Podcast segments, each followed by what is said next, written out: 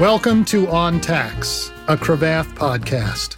I'm Len Teti, a partner in the tax department of Cravath, Swaine and Moore, a premier U.S. law firm based in New York City.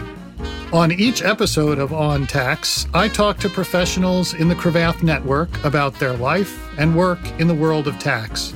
We focus on the human side of tax law, highlighting the people, connections, and stories that make the space such a fascinating and dynamic area of practice. I hope you enjoyed this episode.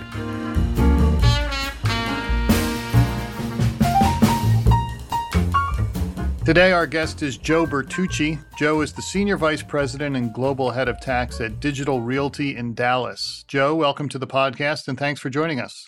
Thanks for having me on today, Len. We're glad to have you, Joe. So, Joe, tell us how far back do we have to go in your life to hear about how you got yourself on a pathway into the world of tax? So, probably we need to go back to college. I don't think we need to go back too much beyond that, as I don't think most little kids dream to be tax accountants or tax lawyers. so, when I entered college, I wanted to do accounting, didn't really know which area I wanted to specialize in.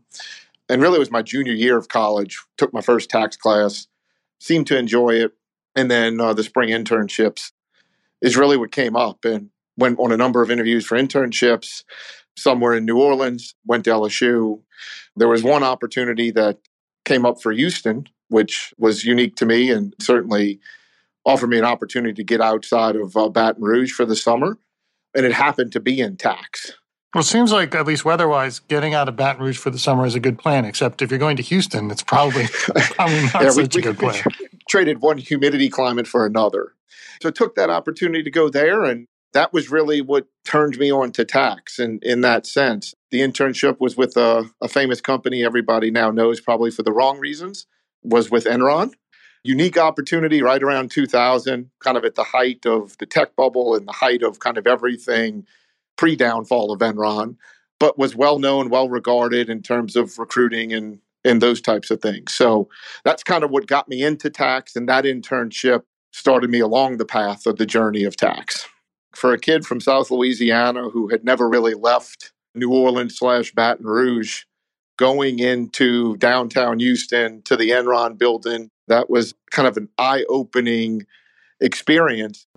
A lot of what we did as we joined in in early summer was related to kind of federal tax compliance and state tax compliance. I quickly learned I had an aptitude for it in that sense of it just clicked. Mm-hmm. I wouldn't ever argue I'm the most technical tax person even to today, but it made sense for me and made sense more than maybe some other parts of accounting. Mm-hmm. And so for me, after that experience, I knew I wanted to focus my career at, at that point in the specialty of tax. So, did you ever start at Enron after graduation, or was Enron sort of already on its way down? Enron was definitely on its way down, but mm-hmm. did honor their commitments to all the interns that they offered at the time.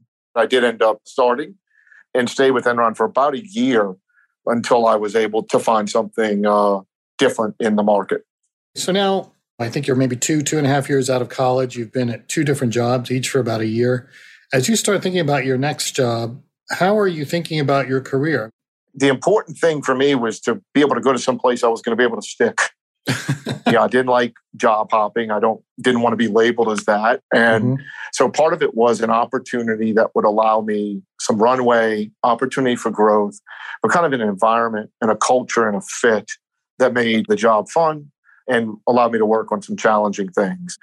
And when I had an opportunity come up with a company called Grant Prideco at the time, that kind of met. It was all a very, very close knit company and offered unique opportunity to learn and grow on the tax side, work on some fun and challenging things with people I really enjoyed being around. One thing about my tax career is I've done a little bit of everything to where there's not many tasks in the tax function that one of my new team members or a team member will have to say, well, you know, you never did that or you don't know what you're talking about. And Grant Pride gave me a lot of that basic foundation. Mm-hmm. So started on the domestic side, federal tax, compliance, provision. Right at that time, there was not lots of new rules that were starting to be issued as a result of Enron and the Bush tax cuts that were coming out around that time. So it was just a number of things that offered me the ability to touch the federal side of the house that gave me a really solid foundation to branch into the international side of things in the future. It's interesting that you were able to determine then, even while you're doing federal domestic work, that you wanted to gravitate towards international. So we've talked before about how a large part of your career was spent in GE's tax group. Is that the next stop after this one? There was one more stop in between Grant Prideco and GE. Grant Prideco is a small group, as I mentioned, and there was already people in the international roles, and there mm-hmm. just wasn't the opportunity to expand unless somebody left or or otherwise. And so, for me to get the international experience, I needed to go. An opportunity came up at a company called Vetco, which was private equity owned at the time.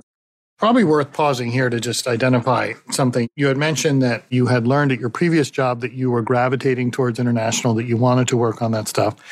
You had also identified at that place that you were unlikely to sort of get the exposure that you really wanted at that point in your career. And so it sounds like you made a relatively active choice to search out a new position and you found it. So, I mean, to me, the lesson there is once you've identified what you are interested in in your career, you need to go find it. You can find it in your current position, you can find it in your current organization. But if your current organization doesn't have it, you might as well try and figure out an organization that does.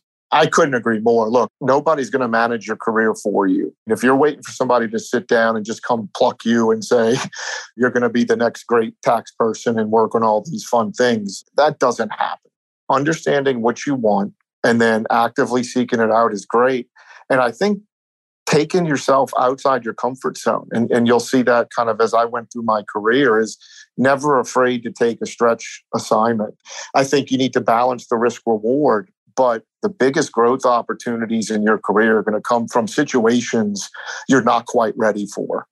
And putting yourself in a position and believing in yourself to go be successful and take the risk.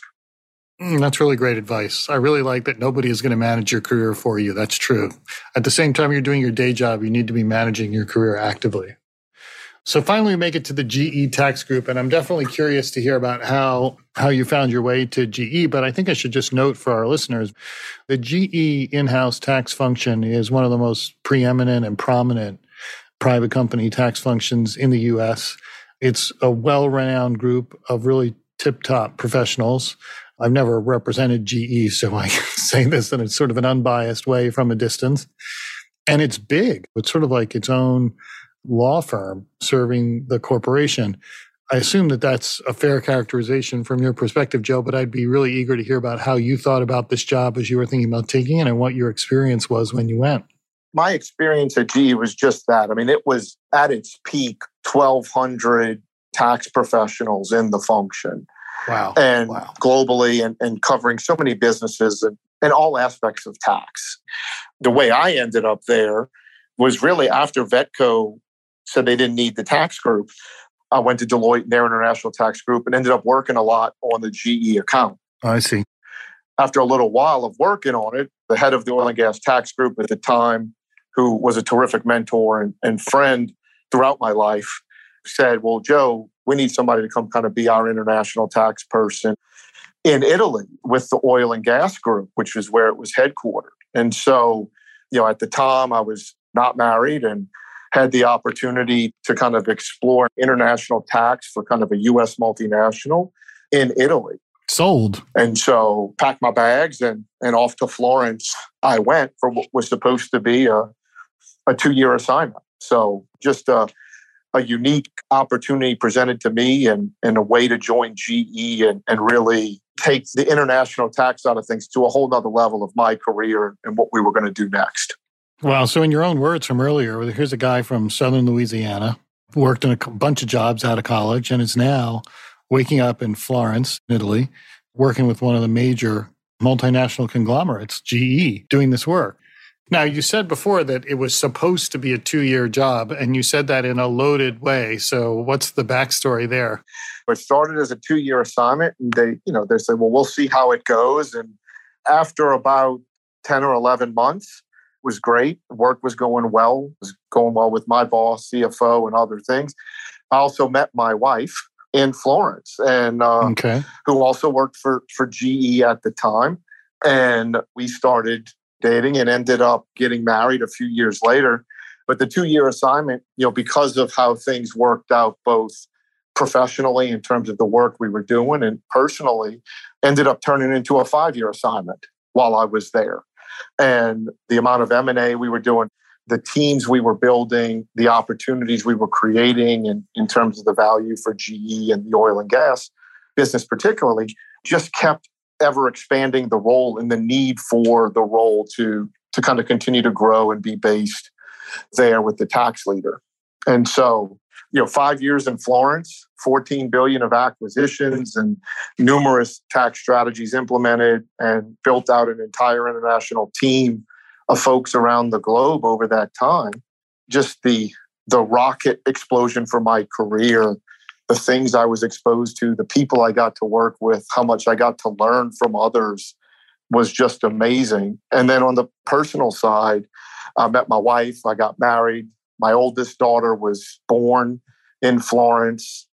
And so just a very, very humbling, unique, wonderful experience that was afforded to me. Were you married in Italy? I was. All it, the Louisianans came over. They did. We invaded Florence, and uh, you know, we had the wedding reception, and everybody's doing the second line through Italy, playing the music. It was a whole lot of fun. Took my whole family to the Vatican. That was an event trying to usher 60 South Louisianians around the Vatican. Amazing. Yeah.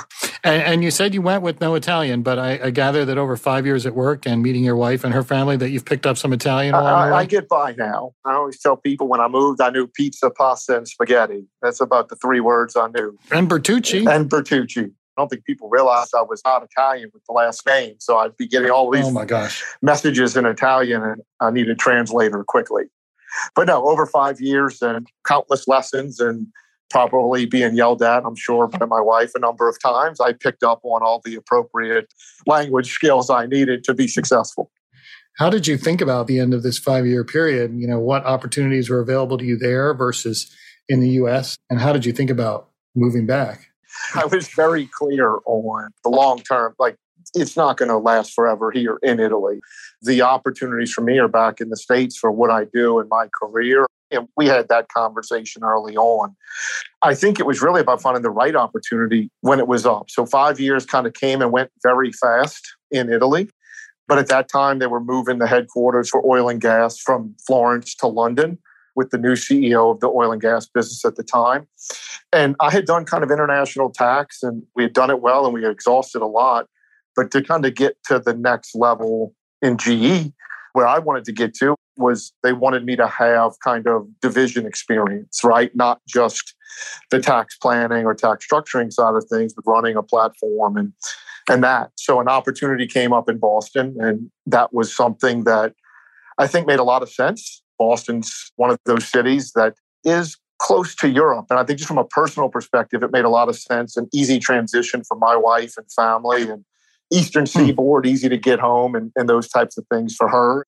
And so we took the opportunity to go move to Boston and still within the oil and gas, but lead up one of the divisions that were there. And so all good things must come to an end. I uh, left uh, Florence, Italy for, for Boston, Massachusetts at the, at the time. That's kind of a neat adventure. So how'd that go? It went great. GE was also moving its its corporate headquarters from Connecticut to Boston. So, in just a, another unique way, it, it offered me opportunity to, to get in front of and meet and see more of the leadership of the GE tax team than I otherwise would have gotten to see without being there. So, look, a, lot of times in career, you know, skill will take you so far, but luck luck matters too in, in terms of some of those things. We continued doing M and A, worked with a good division and good business there, and really learned kind of more of the aspects inside of really managing a CFO on a day to day basis, right? What are their expectations? How do they view tax? And it's a little different when it's a division, right? Because tax isn't always a metric that divisional CFOs care about, but the good ones do because they get the value. And we had a good one at the time and really afforded me the opportunity to do some fun things and really grow there. And then on the personal side, I had never been near snow in my life. so, uh, you know, we had a, a first big winter snow I went to the uh, local Home Depot or Lowe's and bought a, a little snowblower thing that was electric.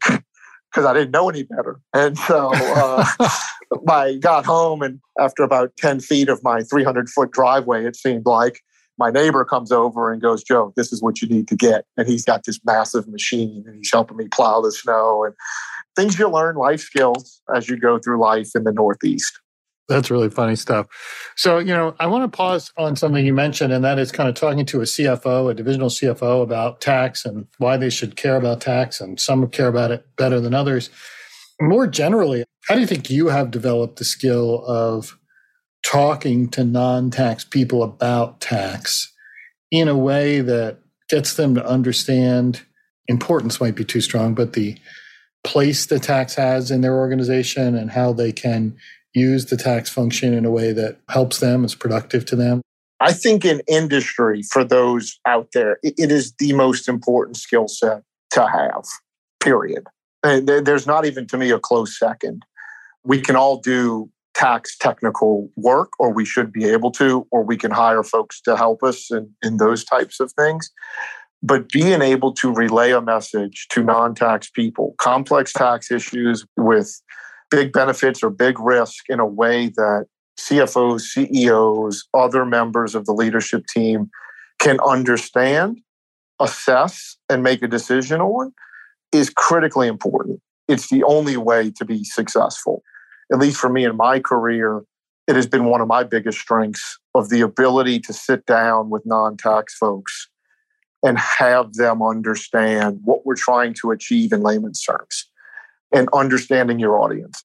But when you got to go mess with people or operations or different countries, and you're talking to manufacturing or operational folks about why you need to do something or what's important, you can't start rattling off code sections or foreign tax credits or we're going to step up this and we're going to get some cash tax benefit. Uh, you need to be able to very succinctly put in a one pager or in three bullets here's why we're doing it, here's the benefit, and here's what we need from you to be successful.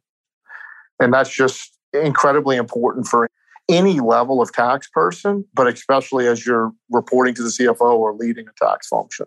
That's well said. Okay, so you're pushing a, an electric snowblower around Massachusetts, and I know now that you're in Texas, so we have to figure out how you made that both personal and professional jump. Yes. So GE never leaves you alone for a minute in terms of relocation.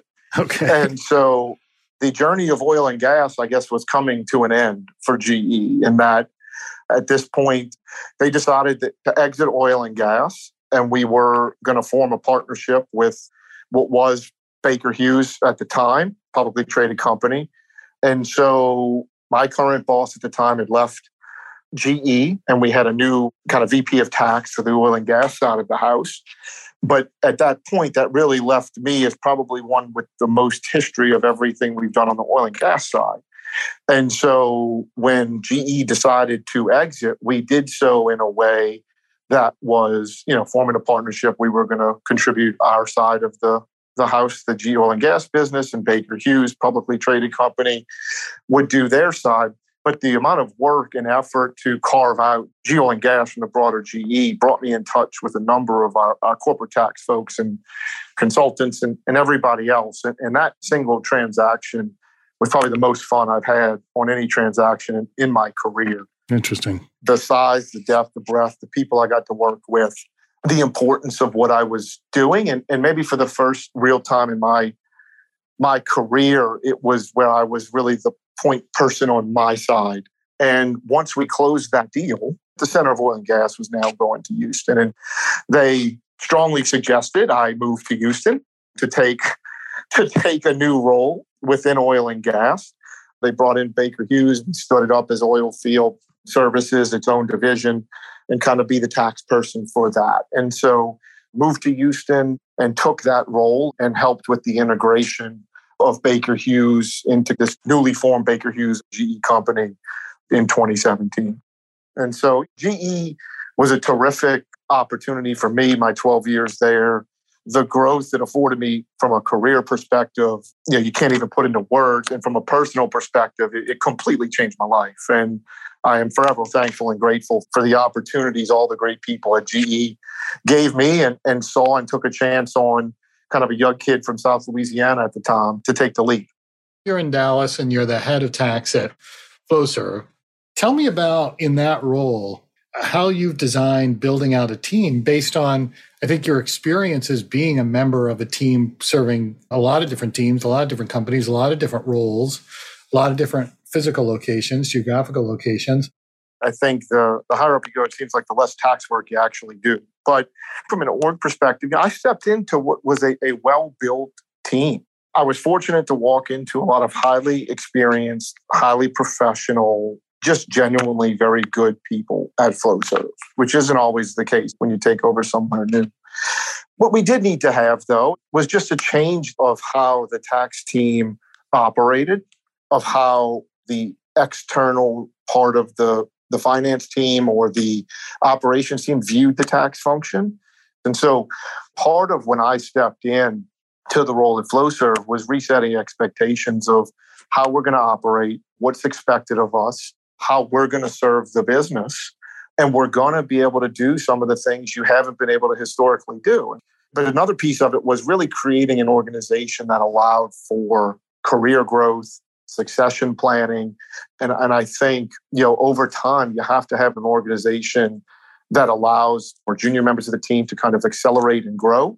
Your more senior members of the team to take on new opportunities, whether that's inside your own company or out. I believe part of our job and responsibility is to make sure the next generation of leaders are ready for their next roles, period. Right. My job is to make sure my number two is ready to take my job. And if I can't offer that opportunity here and she gets it or he gets it somewhere else, I'll be the first one to congratulate him. And then, Joe, the most recent development in your career is that in the last few months, you had the opportunity to take this new position as the senior vice president and global head of tax at Digital Realty in the same town in Dallas as Flowserve. Tell me a little bit about how that came about and how the first couple of months have been. It really was an opportunity that came out of the blue. Digital Realty is a publicly traded REIT, so a very different industry mm. and different space than historically what I've been involved in. But the more I heard about the opportunity and what they were looking for in their new head of tax, the role became more and more appealing. I think the opportunity to take on a different challenge in a different area of tax and in a very different industry was appealing and offered something for me at this stage of my career a little different. I see. Well, that sounds really exciting. Congrats on that and good luck as the new role develops. In the few minutes we have left, we like to talk to all of our guests about what they like to do outside of tax. So, what do you like to do in your spare time at home? When I get the opportunity, I, I love to golf. My older two girls are, are now into it, so I get to play with them, and and that's a lot of fun. And being from Louisiana, going to LSU, I am a diehard, unapologetic LSU fan. Okay, go Tigers. Go Tigers, absolutely. Any and all things LSU are, are fun for me to experience and do with the family or, or friends and, and things of that nature. And then really just time with the family, our opportunities to do things and spend a lot of family focused time is important to, to my balance in life and, and what makes me happy. You know, we also love to travel we do get around. We, we traveled a lot around my time before kids in Europe and with my wife. And then, you know, since then, we've taken them a number of places and, and really enjoy, you know, getting to see a little bit more of the world and, and showing a little bit more of the world to, to our kids. That's great. We've been joined today by Joe Bertucci, the Senior Vice President and Global Head of Tax at Digital Realty in Dallas. Joe, it's been great to have you on the podcast. Thanks so much for joining us. It's been a pleasure, Len. Thank you.